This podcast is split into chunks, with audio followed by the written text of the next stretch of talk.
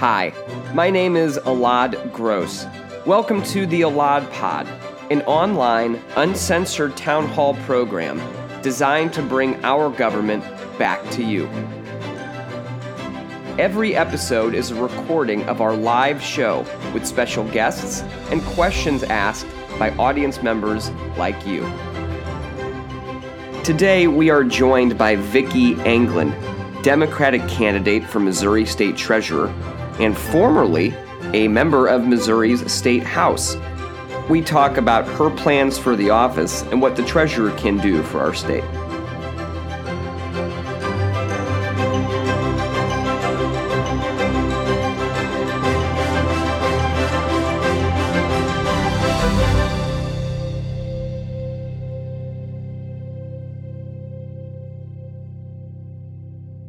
Welcome to the Elad Pod. Very excited to have you.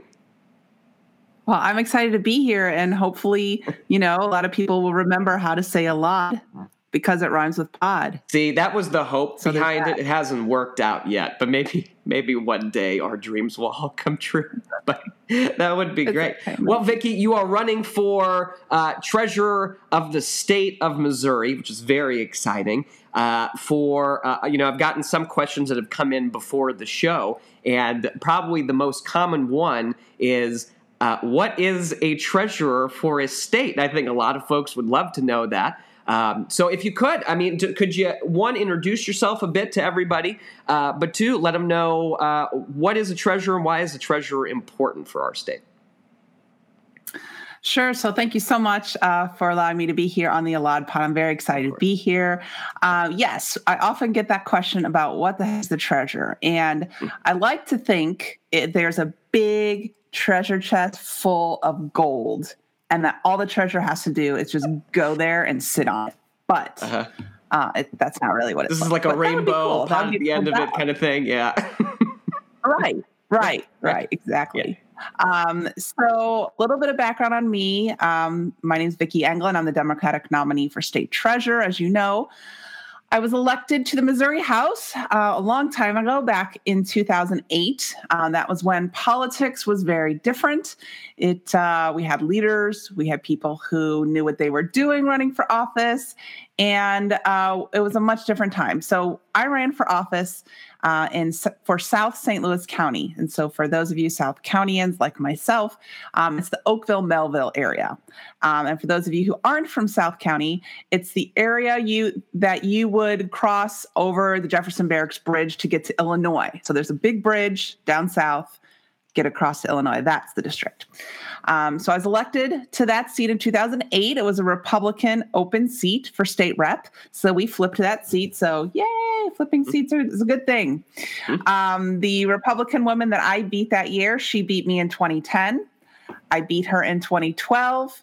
She beat me in 2014, and I came about 400 votes shy of winning in 2016. So, uh, in the middle of all that, I was redistricted out of my district. So, I moved, uh, and I also ran and served on the Lindbergh School Board for six years, uh, which is where I went to high school and where two of my three children currently go to high school, uh, virtually, of course.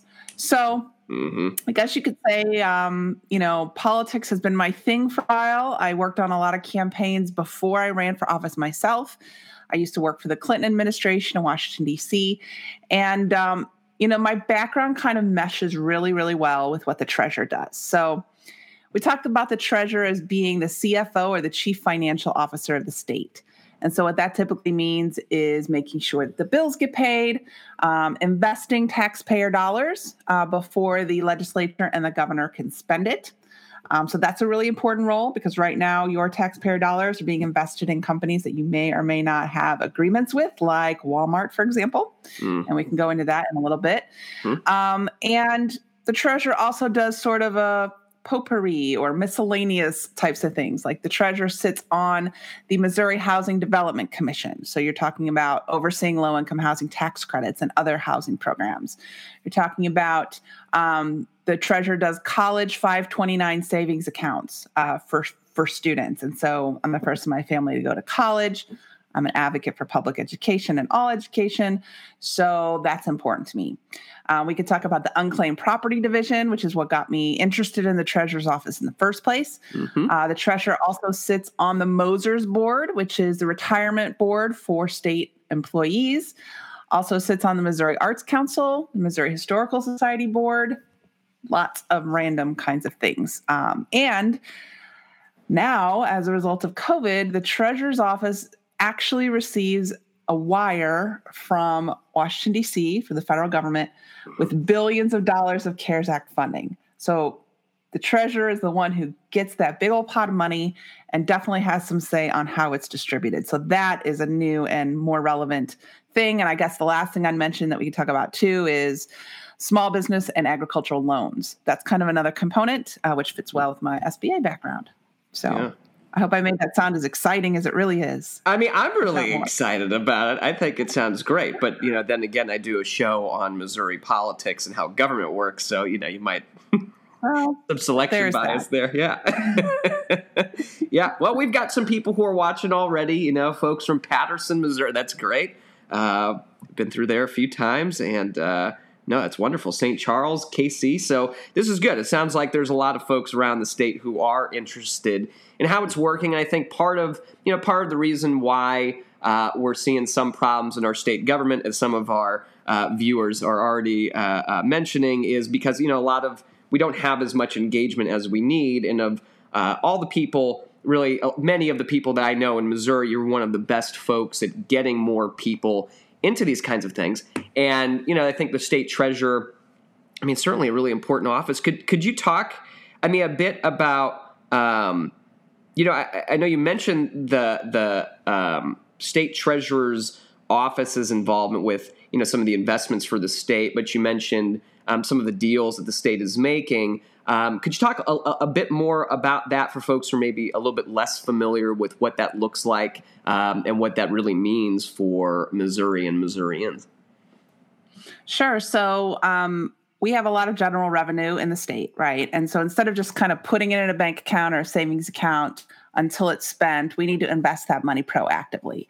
And so, um, what I would do as state treasurer when thinking about and figuring out what kinds of businesses and companies to invest that money in, I want to do things that we haven't done before. Number one, we need to look at the statements, uh, the financial and corporate policy statements of those companies, and we need to review them for things like diversity and inclusion. You know, are we taking Missouri dollars and investing them in a company that recognizes, for example, that Black Lives Matter, recognizes that inclusion and diversity are important, um, or at least as important as I think they are.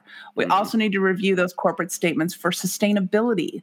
Look, I don't have to tell anybody watching this podcast how important it is uh, for sustainability, climate change, all of those things we're doing. And as taxpayers, your dollars need to be focused on places where the social impact is almost just as important as the financial impact. Mm-hmm. Of course, the, the kinds of investments that need to happen also need to be a sound financial investment as well. And right now, we're not our treasurer is not really looking into that kind of thing. And you know, these companies need to have good labor practices. You know, if when we start talking about, um, I have 100 ideas uh, on my website, 100 ideas on how to get Missouri's economy back on track. And I'm releasing one of those ideas every day for the last 100 days of the campaign.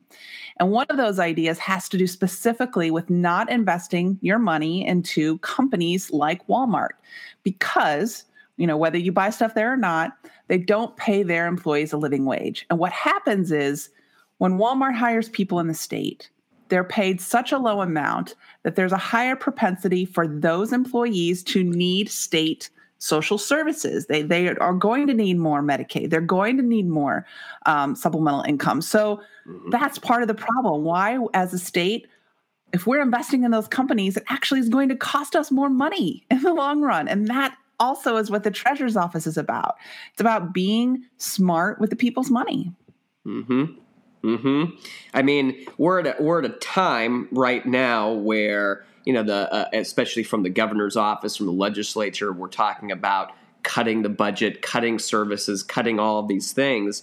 Uh, but you know, when you're not putting your money where it's supposed to go, uh, it's you got less money to deal with in the first place.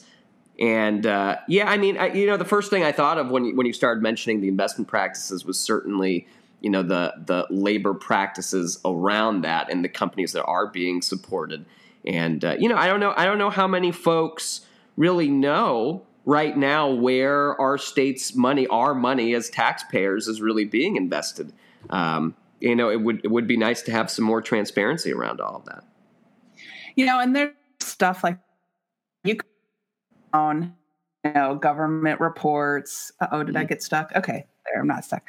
Um, you can drill down, but the whole point too is to make this information not just accessible, like not just a link somewhere buried on a website, to be talking about it like we're doing right now. Yeah. And, um, you know, to engage people and to let them know that the treasurer's office can do a lot more. And that's kind of the other piece. You know, um, the treasurer's office is not something that's as in the limelight or as sexy as governor or lieutenant governor, all these other offices.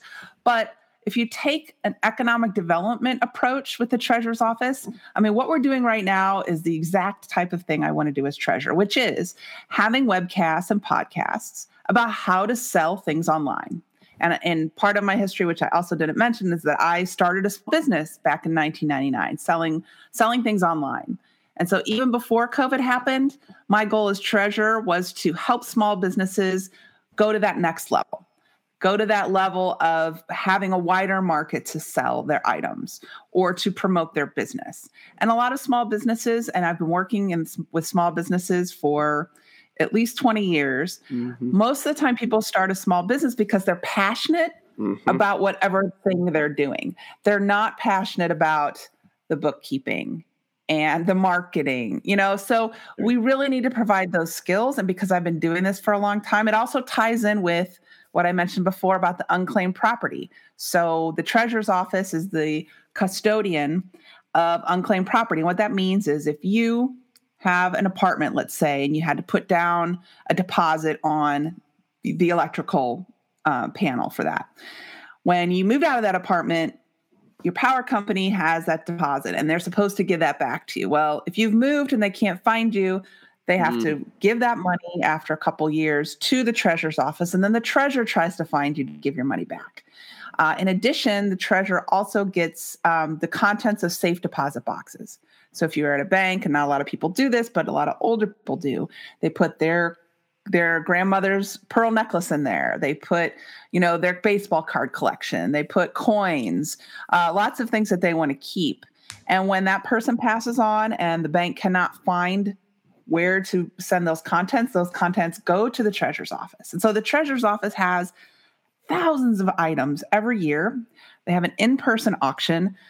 Maybe 100 people come. I went to the one last year and they try to auction this stuff off. Well, why not sell that stuff online, especially mm. during a global, global pandemic when we shouldn't be getting together in a big uh, hotel ballroom um, and buying things for pennies on the dollar? Why not sell it to the world? I've been doing uh, for my business for all these years. Do people do people sell things online?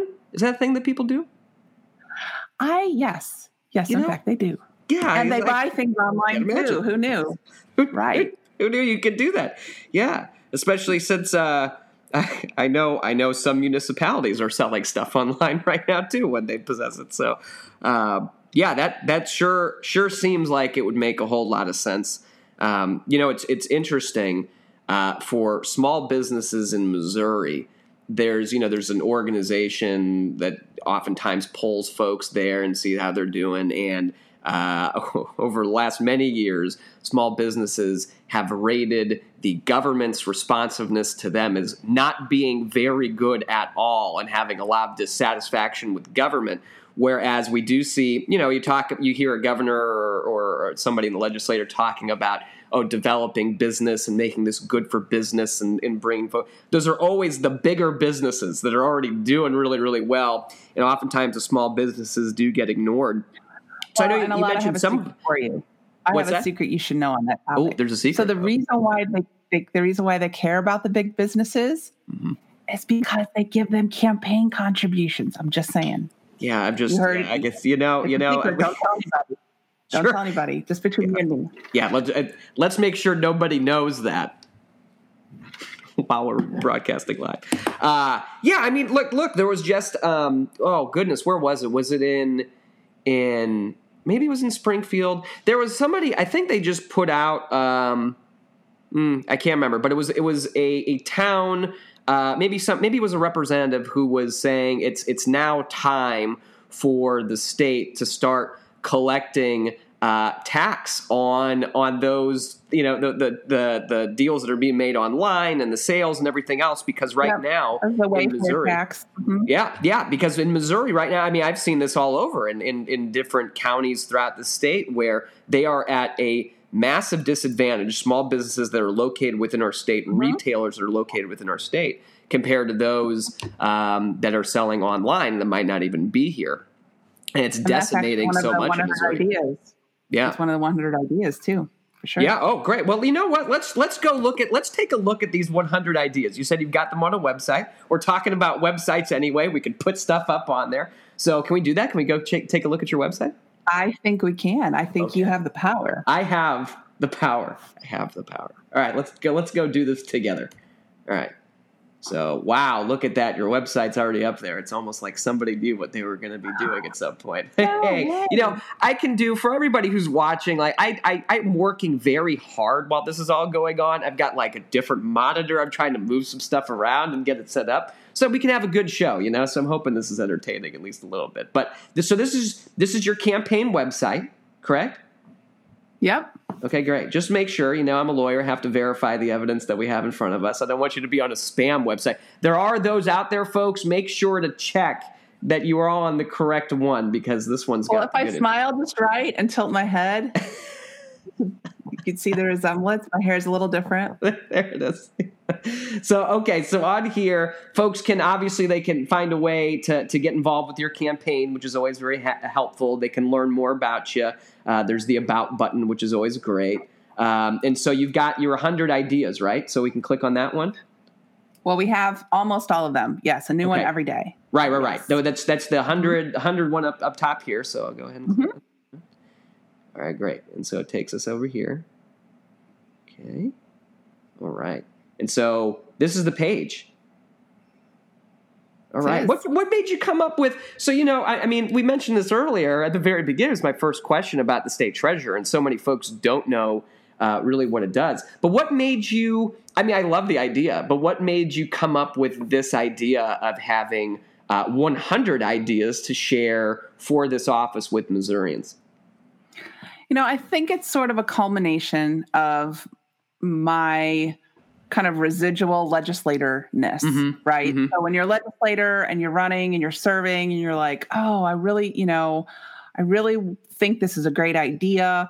And, you know, one of my biggest pet peeves as a person and as a legislator in particular is when you have legislators that go to Jeff City and they have these ideas and they're these, they think they're great, but they're uh-huh. an I they're a solution in search of a problem. Yeah right so like i didn't want to do that with this campaign um, and given the nature of how covid just kind of came crashing into all of our worlds a few months ago mm-hmm. it um, you know it really gave me an opportunity because the our economy was not as clearly as bad in february and january as it is right now yeah. and so when that started you know crashing it was like okay well what can we do about it you know what could the treasurer do about it and so this was just some of the ideas, our legislation that I've already um, introduced when I was a legislator. Some of them are just things that um, reading a lot, I read a lot, um, things that you know other states might be doing because i actually my my race has been targeted by the national democratic treasurers association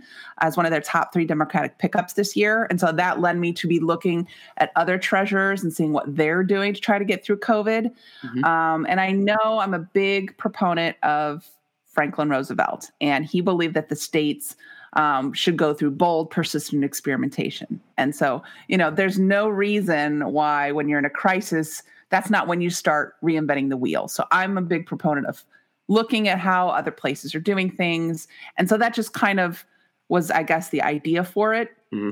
And then it also gave me a chance to really find good solutions, right? Like I could think, oh, maybe this is a good idea. But then when I do some research, maybe it's not as great of an idea as I thought, or maybe, you know, so that's what I think a good leader and a good statewide um, person who's governing the state should do mm-hmm. is to pull those ideas and pull that data so that when you're not just saying something because you think it makes you sound good. mm-hmm, mm-hmm. Yeah, yeah. And there's, uh, you know, we have a state treasurer, but you're right. I mean, lots of other states have treasurers too, and it's it's good. I mean, it's good to be connected to those different ideas that are happening in different places and bring you know the ones that are working here. Um, and that was the i mean the idea behind the state and the federal system was that the states could be those laboratories of democracy right? And so um, no it's really great to see that see that happening. So all right let's go let's go here. Do you have all right so right now it looks like so you're up to 28 so folks who want to see uh, 1 through 27 they have to keep coming back to this page right? They got to keep updating it Mm-hmm. Okay.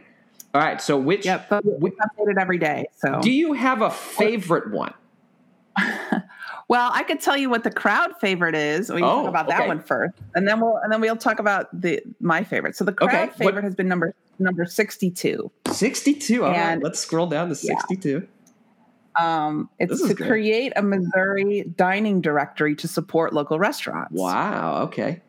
And so, you know, if I kind of thought about this one as I'm sure you did when you're driving around Missouri and you're on 70 typically or whatever highway you're on and you're like, "Oh my god, I need a coffee because I'm about ready to fall asleep when I'm driving or I'm hungry."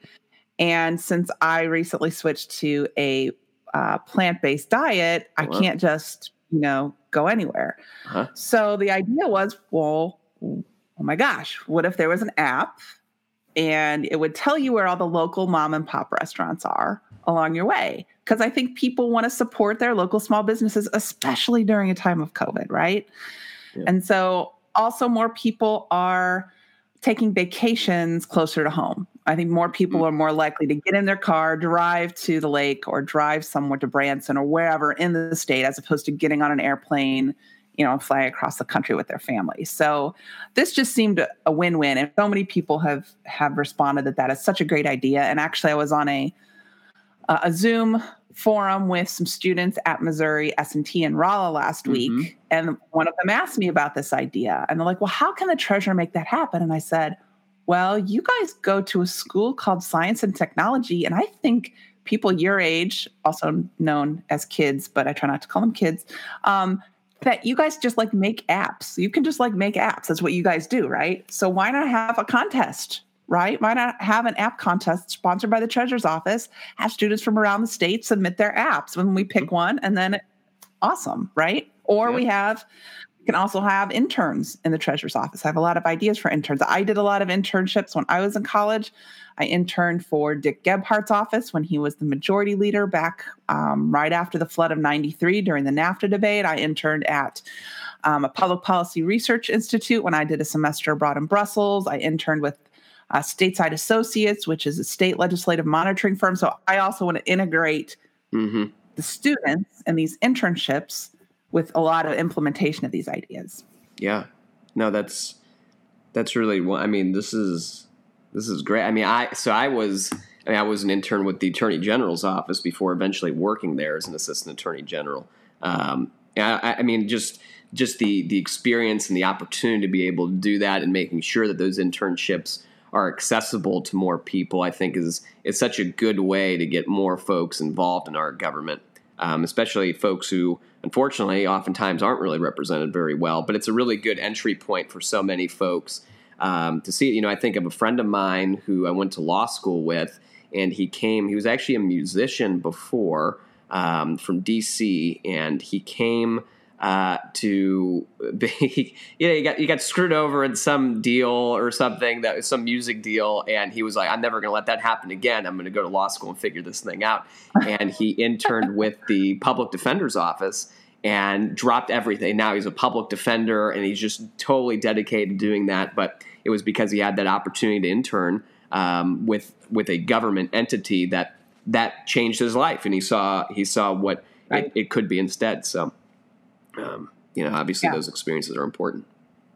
Yeah. yeah. Um, no, this app the idea one we talked about. Is, oh, go ahead. Go ahead.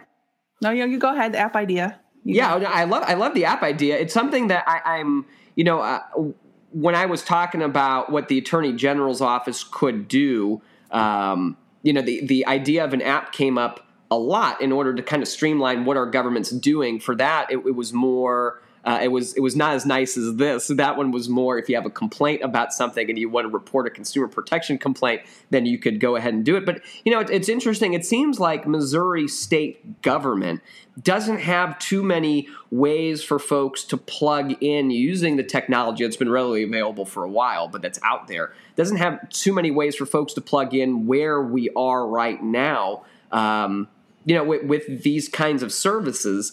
And I mean, I think this this goes even. I mean, this connects uh, not only I mean uh, the us with our government, but also with small businesses here in Missouri to promote Missouri business. I think it's I think this is a good idea. Mm-hmm. Well, I hope so. And, and you know, the whole part of Missouri government and modernizing it, I found when I was a legislator, mm. is like you said, you there aren't a lot of ways to plug in because when you have a plug to put into the Missouri side of that relationship, they are so outdated. I yeah. mean, pick a department. It is so outdated. I mean, there's so much um, updating that needs to happen, and that's going to take money.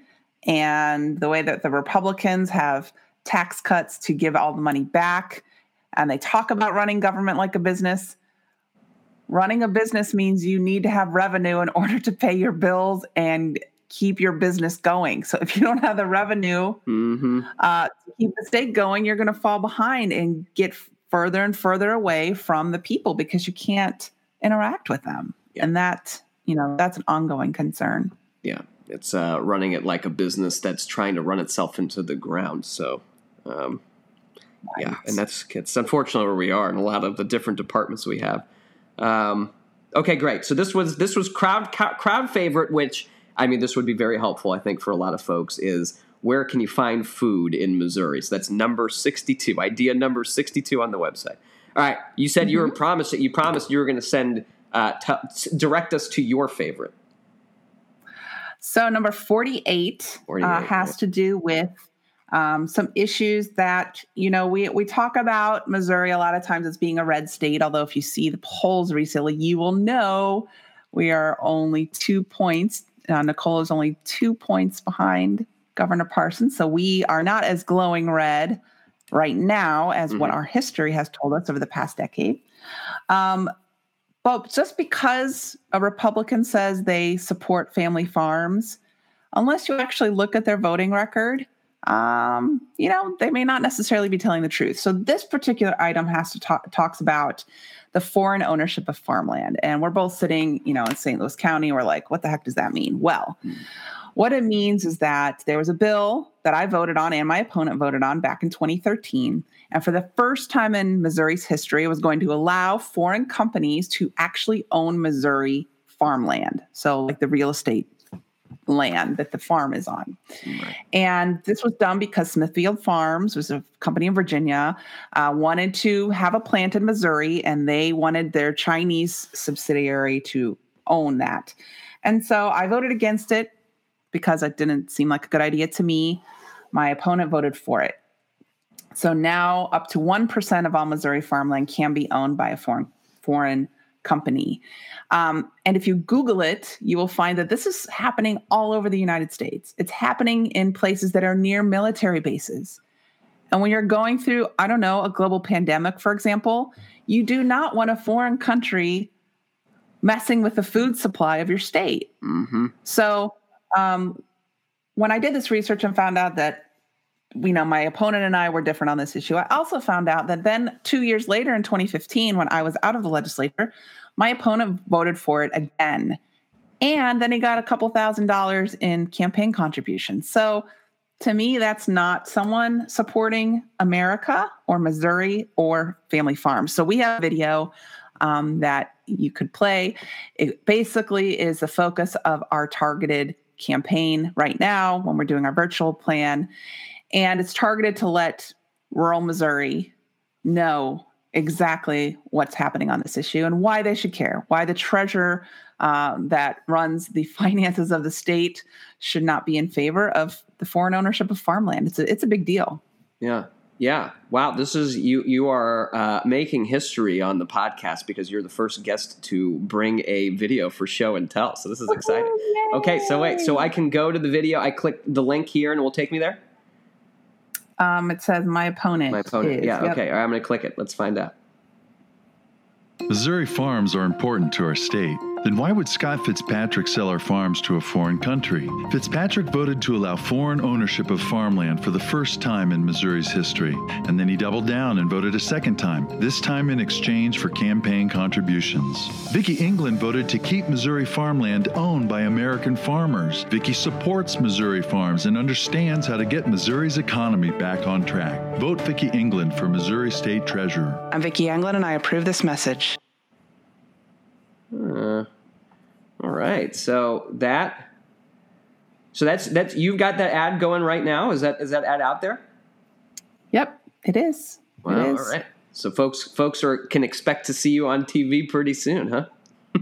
well, I mean it's it's targeted uh and I don't want to give too much of my strategy away, of but course, it's targeted yeah, right. to rural voters. Gotcha. So you right. can see that if you're a rural voter and if you are, you know, possibly a Republican rural voter or maybe independent or someone, you know, who needs to know that information for sure. Yeah. Yeah, it's um I mean it's a it's a very big issue in so many ways. Um, and you mentioned Smithfield and Smithfield has caused uh, quite a few problems in Missouri um, on on different fronts. Uh, recently too, because I mean we, we've we've talked a bit about COVID nineteen and and how that's your office, the the office of the treasurer would be involved. Um, but I mean, during, during when this was all going on, there were a lot of plants, and, and there were ones that were having outbreaks, and there was a big discussion about that. The food supply right here in Missouri, and Smithfield was one that was criticized heavily by workers there, and has been for years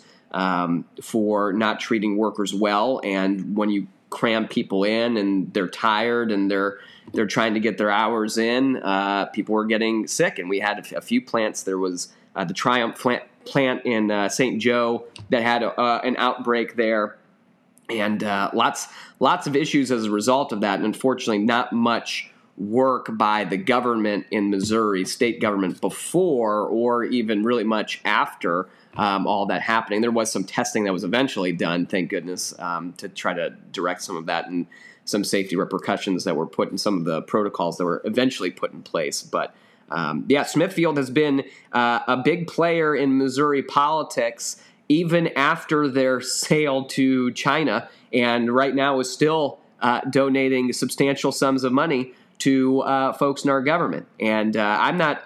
I'm not really. I guess that you got some, you know, the American subsidiary or something, and that's how they're able to to justify and, and make that legal. But uh, foreign donations normally are not permitted in uh, in our, our, our government and our po- political system. But I suppose if uh, you're a big corporation and can afford a bunch of lawyers, you can find a way around that. So, um, no, it's it's good to see that you're highlighting that issue. Um, yeah, one that hopefully gets talked about a lot more because a lot of family farms, especially, are suffering as a result of of these big corporate monopolies uh, that have really dominated a lot of agriculture throughout the country. So. Um, my my take, but went out a little bit. So okay, well that's that's cool. You know, I you know, I wonder because we've got we have some folks who um, you know are watching this, and, and some folks who. Uh, are younger and maybe want to get involved in politics at some point and are interested in like you know the nitty gritty of how this stuff happens so um, you know when when I guess when you're you're kind of thinking about uh, these issues, right? You've got all these issues on, on, the website right now, a whole ton of them, and you know this is one that you you really do want to uh, get out there, right? It's a message you want to get out there. Hopefully, then people come and they look you up and they see all these other ideas and they're like, "Oh, that, that Vicki sounds great. Yeah, I want to vote for her." Um, what uh, in, in I guess in this case, like in your in your thought and your strategy and, and how you're you're kind of getting all this stuff set up, what made you think, hey, this is one that I really want to highlight um, out of all of these different ideas that you've got up here? Obviously, if you could, if we had unlimited money, all of them would be out there all the time. But what um, you don't um, have unlimited money? I totally have unlimited money. Oh well, oh, well then what are you doing? Like, why is this the one? why is that the only one? But but yeah, no, seriously, like why why was that the issue that you thought um, would one represent yourself to other folks really well, but also speak to other people in a way that could could draw a lot of folks in? Sure. So this is actually my 10th competitive election that I've run in in my life. And so one of the most important things I talked I touched on this a little bit when I talked about politicians coming up with a solution uh, without a problem. When you're running for office, you know, you can think of all these things that you're passionate about. Uh, I happen to be a crafter. I love sewing. I love knitting and I love making things with my hands and I love recycling items and upcycling them. And it's very important to me that that resources are not wasted and they are reused as much as possible. Mm-hmm. If I then thought that that was the number one issue that people in Missouri also agreed with, I could have had my whole campaign been around recycling. Mm. And while it's a great thing to do, it's not necessarily a good way of running your your campaign. Your campaign is like a small business. It seems like everything's like a small business. So, in order to run an effective campaign, you really need to do a poll.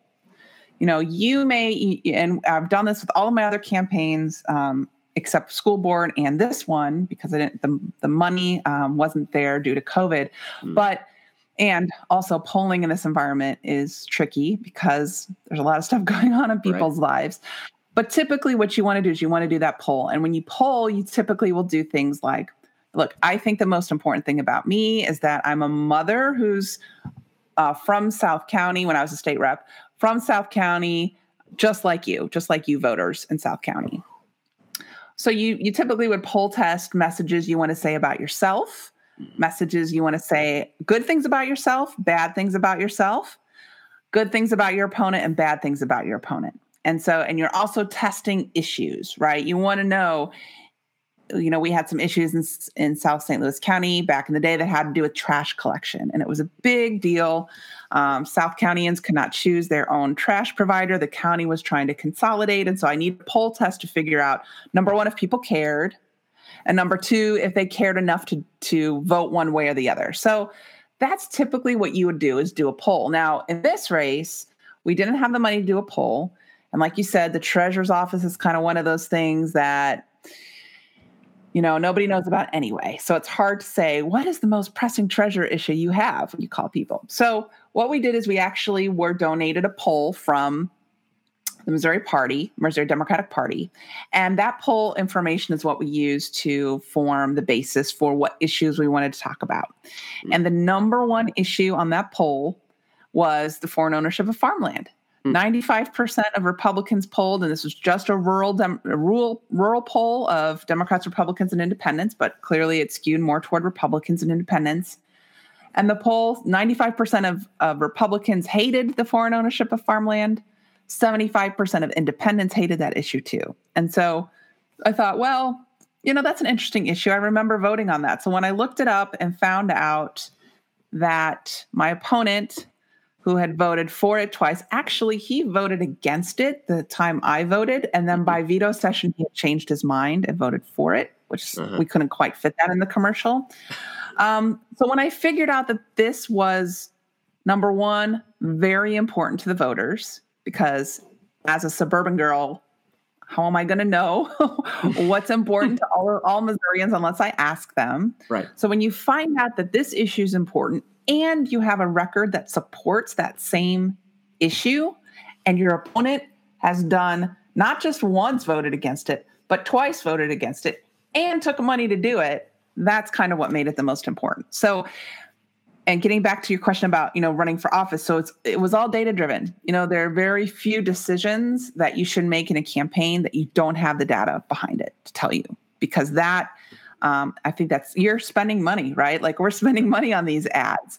And as much as I would like to have an ad out about, hey, Vicki's great. She loves to craft and make things with her hands. And doesn't she make cool things out of ties? Uh, you know, as much as I would like to talk about myself in those things, that's not what the voters care about. And it's not really why they would vote for me to be their treasurer. So it's mm. data driven for sure. Yeah. Yeah, and it does. I think I think it's so dependent on the office too, right? I think you're so right. Like for offices that folks don't know as much about, you know, if you, they might, you know, maybe people won't spend as much time initially, at least, with the more biographical pieces or, or, you know whatever it is but then if you if you say this thing that is really on on someone's mind and you're able to attach that to the importance of that office um, you know then all of a sudden you're you're creating folks who are more informed and, and more interested in what you what you have to say after that so um, well, and you have to break through all that, mm-hmm. all the other campaign ads you see, right? Right. I mean, I've run for office during presidential years and during non presidential years. And the benefit of running during a presidential year is everybody's paying attention, right? You have people, uh, when, when I would win my races in my state rep district, there would be about 16,000 people total who would in that state. I would get about some votes and she would get about 7,000. Mm-hmm. Well, when I ran in off years, there was a total of about between 10, right around 10, 9 or 10,000 people who voted. And so you're talking about completely different math, right? And so the benefit of not running of running in the off years when there weren't a lot of other elections going on is people would be able to see your stuff because there's not a president, there's not governor, there's not any other statewide office. Right. There might be a senator. But then the downside is nobody really knows there's an election. Mm-hmm. you know, they're not they're not accustomed to voting every two years. In the presidential side, everyone and their brother is going to go to the polls, right? but it's just harder to break through all you know we we also live in the second congressional district right so we've got a lot of jill schupp and, and ann wagner ads and you also have to think okay we try to do a contrasting um, ad because i didn't want it to be super doom and gloom mm-hmm. because oh my gosh, the things you're saying about Jill Schupp, like, yeah. are super doom and gloom and not even true. So there's also that. I wanted it to be a truthful, a truthful comparative uh, ad. Yeah. Yeah. I mean, it's nice. You have like the little citations at the bottom so folks can go look it up if they want to. But uh, yeah, unfortunately, um, I think if folks do look into this issue around foreign ownership of land and if they look into where those donations are coming from, where they're going, uh, they're going to find right now uh, maybe to their surprise, that um, some folks who are representing them right now, especially in rural Missouri, um, for lack of a better term, are on the take and are are really not serving uh, their interests, at least in that area. Maybe there's something else that they agree with them on, but uh, that one is um, does not seem to be uh, one of them. So. Um, we did have a, a, few questions that have come in so far, so do want to get to those. Uh, one of them uh, I might have to answer one of them, but the other one, the other one, I think you're gonna have to answer that one. So, um, John asks, uh, and it's not a dumb question, John. This is a great question. Uh, one of the questions that we have is: Is the pandemic? Um, let's see if I can get this up on the screen too. Uh, move that around a little bit. So, yeah, John says, uh, "Is the pandemic having an effect on our state budget?" Well, I would say absolutely yes. Um, part of the problem too is, you know, there are a lot of schools throughout Missouri, and one of the reasons, another idea of the, of the 100 ideas uh, mm-hmm. has to do with rural broadband access. And so, because we don't have rural broadband access all over the state, it's not as though the students that are in rural parts of Missouri and even some suburban parts, uh, to be honest with you, they have to go to school physically. And since there are a lot of parts of our state that don't actually think COVID's a thing for whatever reason, um, the, the money spent to try to keep those kids safe at school, you're talking about extra staff people to clean. You're talking about, um, you know, precautions trying to split the days up. So only maybe half the kids in the school go on one day and half the kids go on another day. So you're the busing i mean everything about schools has to be changed. So there's increased cost for that. And when you're talking about kids in schools it's not just the kids that are carriers or potential carriers of covid. Um, it's the teachers and the cafeteria staff and the bus drivers and the administrators. So those are the folks that are typically at a higher risk than the kids themselves. Uh, if they should get it, they have a higher risk of of having symptoms. Um, and you know, a lot of people were also because the taxes, because the tax due date was moved from April 15th mm-hmm. to July 15th, um, the state still had money that they needed to spend during those four months. So mm. um, there was some CARES Act, CARES Act funding used by the treasurer as a temporary way to start paying some of that those um, tax checks back. So there's some manipulation of funds that needs to happen. Uh, but from a long term perspective, when people are unemployed, they're not paying paying employment tax. They're not paying income tax. Um, and I was talking to someone in the hotel industry a couple days ago, and he said, "Look, when people aren't coming for tourism to the hotels, and the hotels have to shut down, whatever lender is owed money by that hotel, um, they're not getting paid. Right. So if the businesses can't pay their lenders, the businesses also can't pay their taxes." Right. And so we're going to have a lot of businesses not being able to pay their real estate taxes. And when that happens, then the state puts fines um, on the businesses, which they're still not going to be able to pay. So we kind of have, you know, there's we have some immediate destruction of the budget right now, mm-hmm. but the longer term effects of having so many people unemployed and so many businesses not making revenue, um, that problem is going to start hitting in probably second quarter of next year. And it's it's um, when you when you don't know what your revenue is going to be for a state, it's very hard to plan your budget. Right. Right. Yep. Uh, we've seen some of the uh, withholdings already being done. Some of those have been released to some degree, but um, yeah, it's it's had a, a very significant impact. And uh, I mean, you mentioned rural broadband, but uh, yeah, that's uh, I think we're seeing again in a very clear way uh, what has happened because our we really haven't invested and infrastructure and so many of the things we probably we we certainly should have been doing up to this point. And uh, it's left unfortunately a lot of folks pretty vulnerable especially in areas that our government continues to ignore over and over again. Um, and rural broadband uh, is certainly one especially with what's happening in, in schools right now. Um, so yeah john great question not dumb question. We don't have dumb questions on the show. Okay, every once in a while we no. that one was no dumb answers. There no. are no dumb questions. There can definitely be dumb answers. Yeah, yeah. That's what we've, we've had some of those on here, don't you? Mostly from me, but you know. Uh, all right, let's see. We've got some questions about um, the the ballot changes, and yeah, that was one that for those of you who follow me on social media, I was uh, uh, very much uh, into, but. Um, one of these, let's see, from Patterson, Missouri. Great. All right. Put it on the broadcast. Um, what about the attorney general having the mail-in ballots having to be delivered to the polls instead of being mailed in? So that was a, a was a little bit different. Uh, we've got an interesting voting system right now in Missouri. So okay, look, if you, if you want to vote, you should vote. Everybody should vote, whether you want to or not. Just go vote. Go do it. If you can do it, it's not that difficult to do.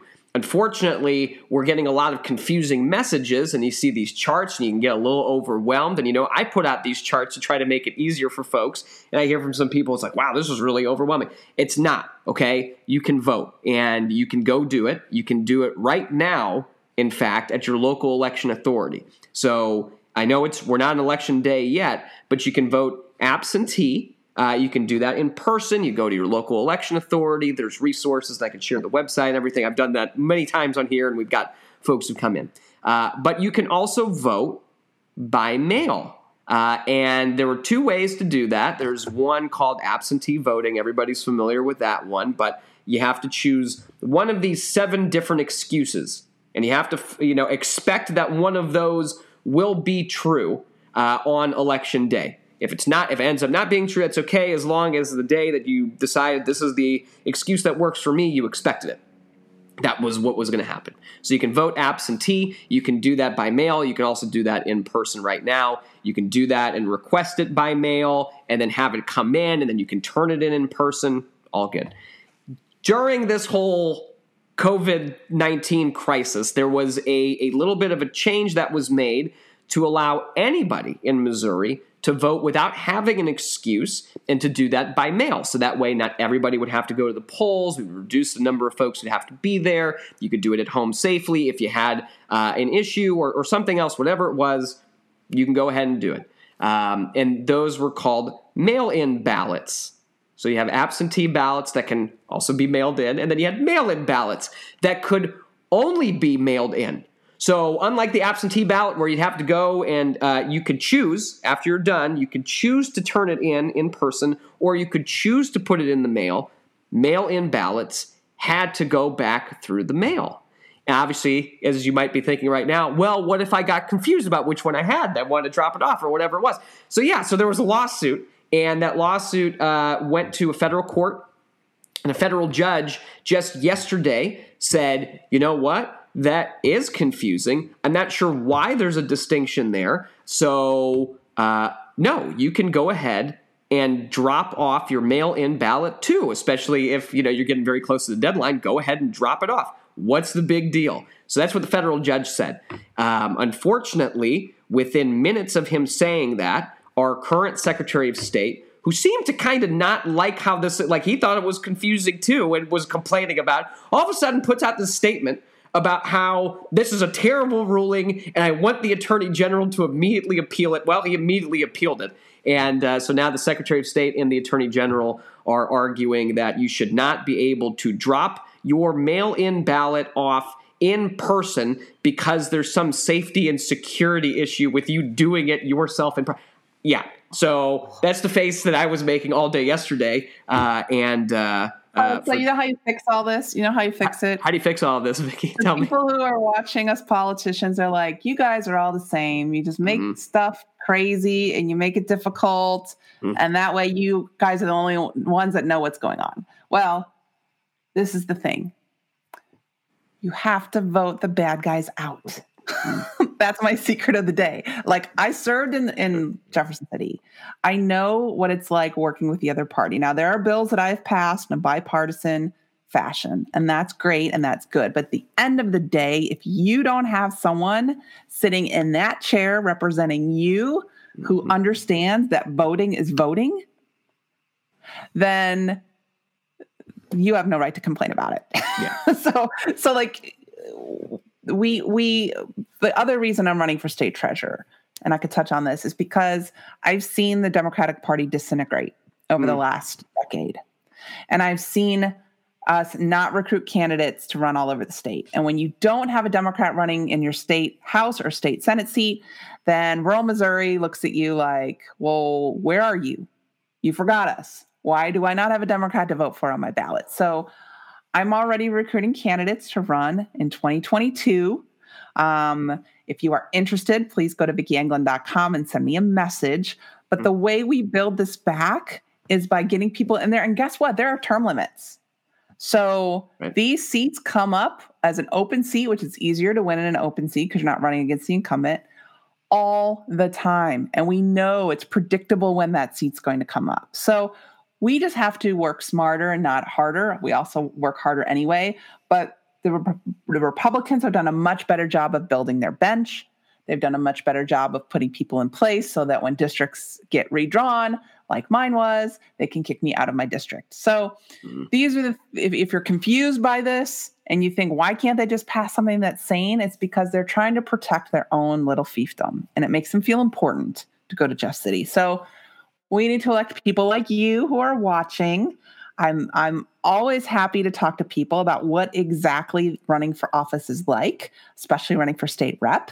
Uh, Elad knows that. Him and I had a lot of discussions about that, but it's not rocket science. It's you have to have be passionate and you have to have the tools um, in order to reach voters. Um, but this is what we have to do. It's what the people of Missouri deserve. They don't deserve a bunch of guys sitting around keeping their own worlds secure and tight and not you know talking to people. They, they that power uh, that they think they have is all that they want. So if you want to help people i don't know protect the right to vote and make it easy and simple we have to get more democrats elected. That it's just how that's how our system works. And we're going to have a blue wave.